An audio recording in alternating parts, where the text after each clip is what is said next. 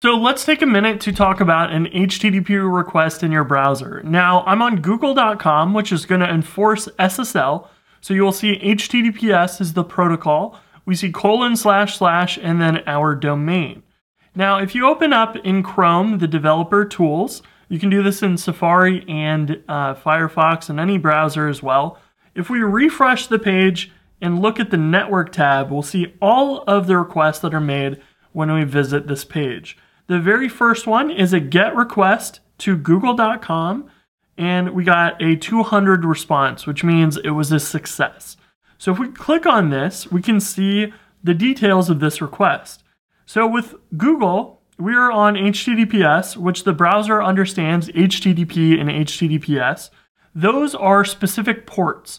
So HTTP goes on port 80 by default, and HTTPS, SSL, goes on port 443 by default.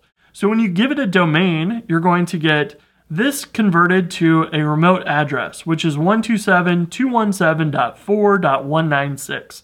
That's Google's IP address that we used to get this, uh, this web page.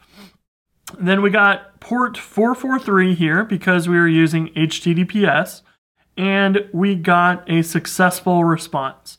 When you're in your browser, you can make multiple types of requests. There is a GET request, which says, hey, go give me a page that I would like to look for. There's POST requests, which say, here, we're going to send data to Google. So when you log in, you're going to make a POST request to log in with your email and your password, for example.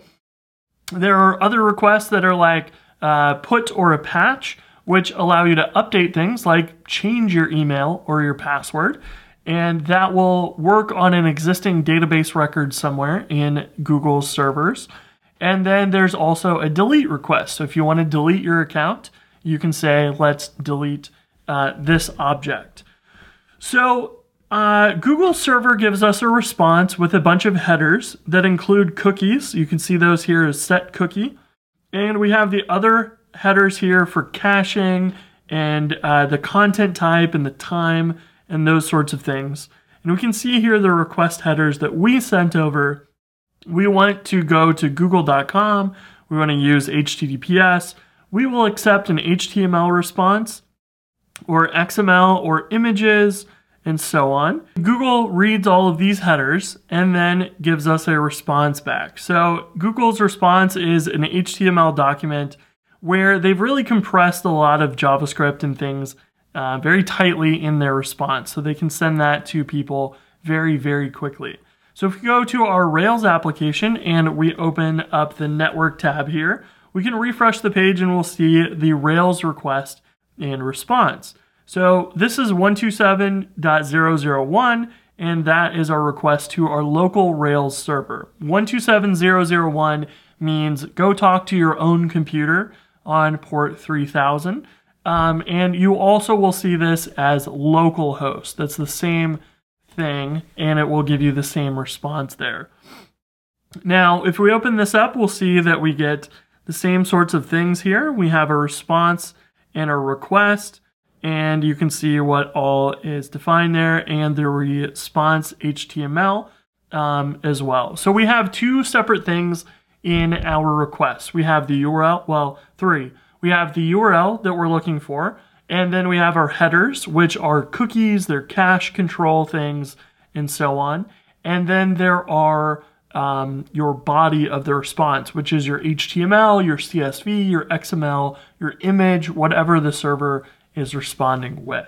So you want to keep this network tab open to monitor what's going on. But what's really nice is that if you go into the Rails logs, you'll see here the exact same stuff but from the server side of things. So in your browser, you can see what it is asking for, and then on the server, you can see how Rails is responding to that request. So here we got a GET request to retrieve a page for the default route, which is the root, um, just the slash by itself. That is the root route. And Rails decided to process this with the Rails welcome controller um, and the index action and it's looking for an HTML response. So it gave us these two templates um, as HTML and returned that with a success 200 OK in one millisecond. So it was very fast and gave us that response very, very quickly. Before we dive into Rails, I want to point out that your requests in your browser are very simple. They're actually just these messages sent back and forth to your server from your browser, and they're just text. And so the protocol is that you have your get, your URL that you want, and then the HTTP protocol 1.1 in this example. And we're going to ask for example.com to give us their root route, which is just the slash. And so it's just text being sent from your browser to a server. Nothing to it. It's very simple. And your server will do a little bit of work and then generate this response and send it back. And it's going to give you the same things, but kind of in reverse. So it's going to say HTTP 1.1. You got a 200 OK response, so it was successful. Here are your headers. We're going to tell you when you requested it, your content type, which tells the browser, hey, this is HTML, so you can render that out.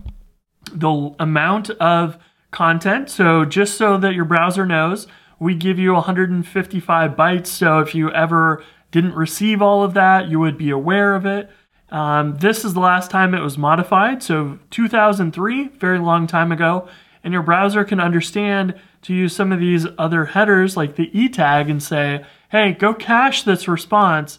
And if you ever make this request again, you don't need to if we've got the same e tag.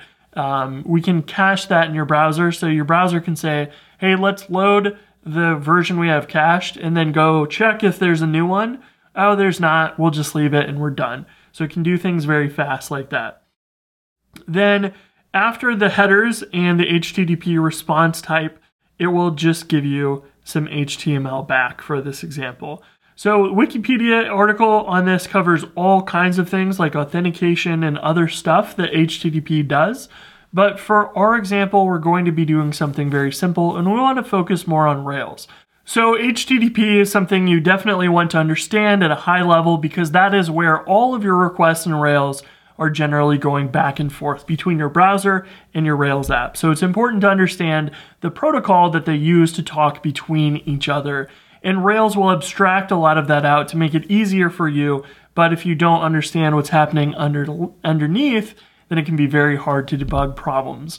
So that is a quick introduction to it. Definitely recommend reading up on it some more on your own. The MDN guides from Mozilla are phenomenal.